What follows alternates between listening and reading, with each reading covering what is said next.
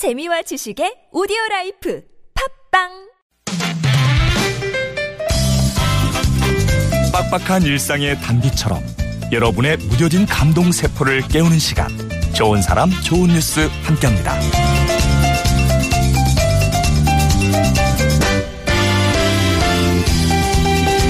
누군가의 아픔을 공감하는 일, 뭐부터 시작할 수 있을까요?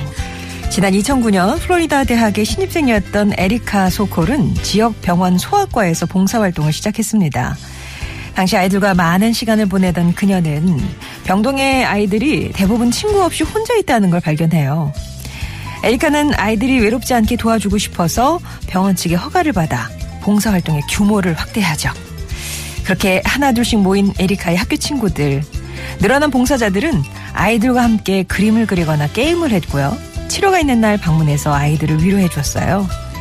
이 일로 꿈이 바뀌었다는 에리카는 지금 병동에 홀로 남은 어린 환자들을 위해 비영리 단체를 설립하고 아픈 아이들의 손을 꼭 잡아주고 있다고 하네요.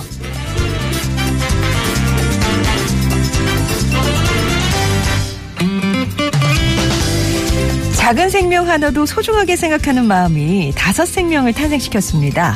창원 마산 자유무역 지역 내 한 중소기업 우편함에 지난 6월 중순부터요 딱새가 나뭇가지랑 풀 등을 물어와서 둥지를 만들기 시작했는데요. 딱새는 일주일 사이에 모두 다섯 개의 알을 낳았습니다. 이걸 본 사람들은 우편함 위에 새가 둥지 틀었어요. 우편물 넣지 말아주세요. 라는 쪽지를 올려놨고 우체부 아저씨는 이때부터 사무실로 직접 우편물을 전달하는 수고를 아끼지 않았습니다.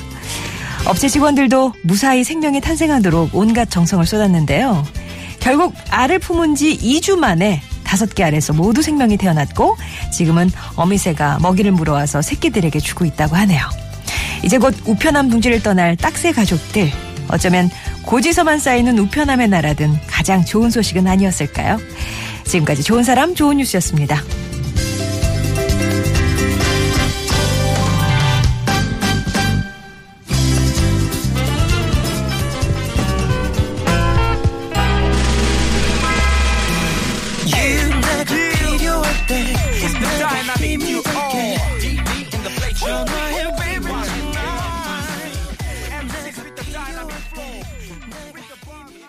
Ring My Bell 다이나믹 듀오의 노래 3166번님이 신청하셨습니다. 좋은 사람 좋은 뉴스 후에 전해드렸어요.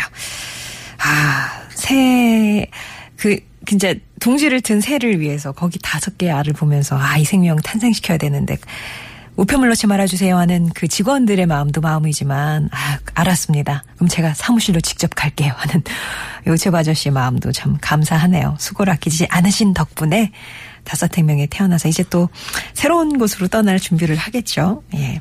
여러분 주변에도 이렇게 좀 따뜻한 소식 있으시면 언제든지 얘기해 주세요. 50번의 1호 문자 메시지 우물정 0951번 무료 모바일 메신저 카카오톡 TBS 앱 열려 있습니다.